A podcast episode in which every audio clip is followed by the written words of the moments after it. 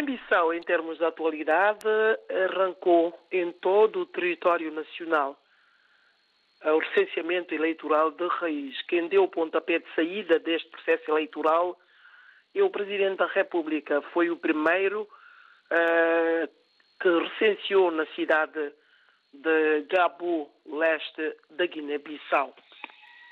Isso numa altura em que partidos políticos do instinto parlamento continuam a não se entender enquanto a manutenção ou não do atual secretariado da Comissão Nacional de Eleições, CNE.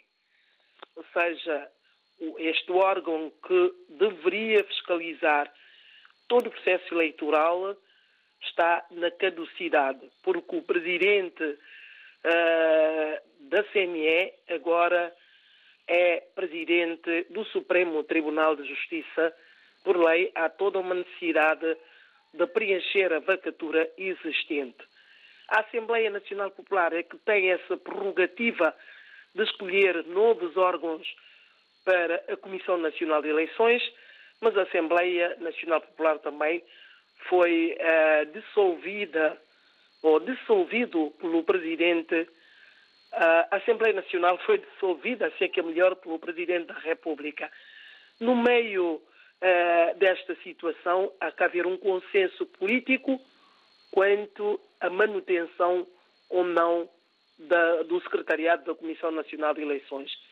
E os partidos, como eu disse, continuam a não se entenderem, cada um a fazer a sua interpretação.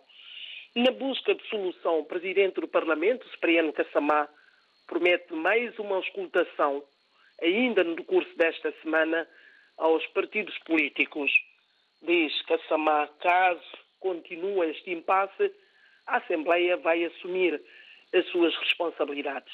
Agora ainda não se sabe uh, qual seria a responsabilidade da Assembleia perante este, esta situação.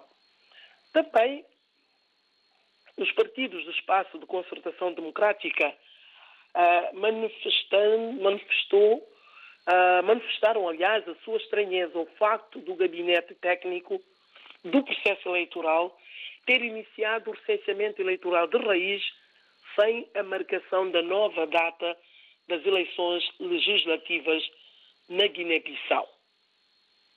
Onde, devido esta semana, vamos estar outra vez nessa puxa-puxa, recenseamento eleitoral, manutenção ou não do Secretariado Executivo da CNE, a não marcação ainda pelo Presidente da República da data da próxima eleição legislativas, mas estamos aqui para acompanhar toda essa informação, desenrolar desta situação política.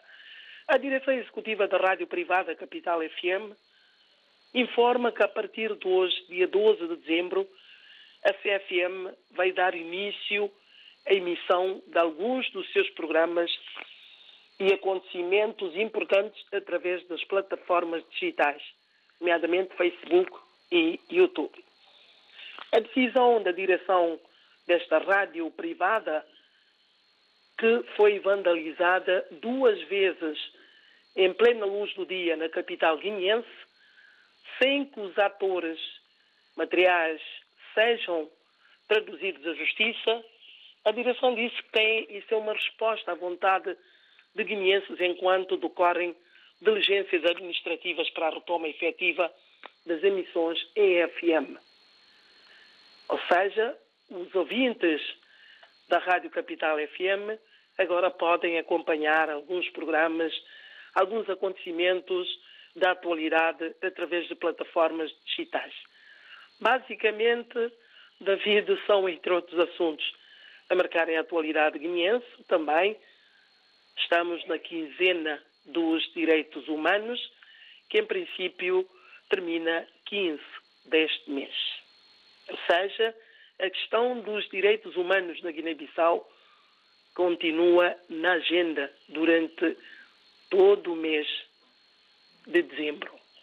Isto é só para assinalar, mas a questão dos direitos humanos, como diz o embaixador de Portugal na Guiné-Bissau, deve estar presente em cada momento da nossa vida.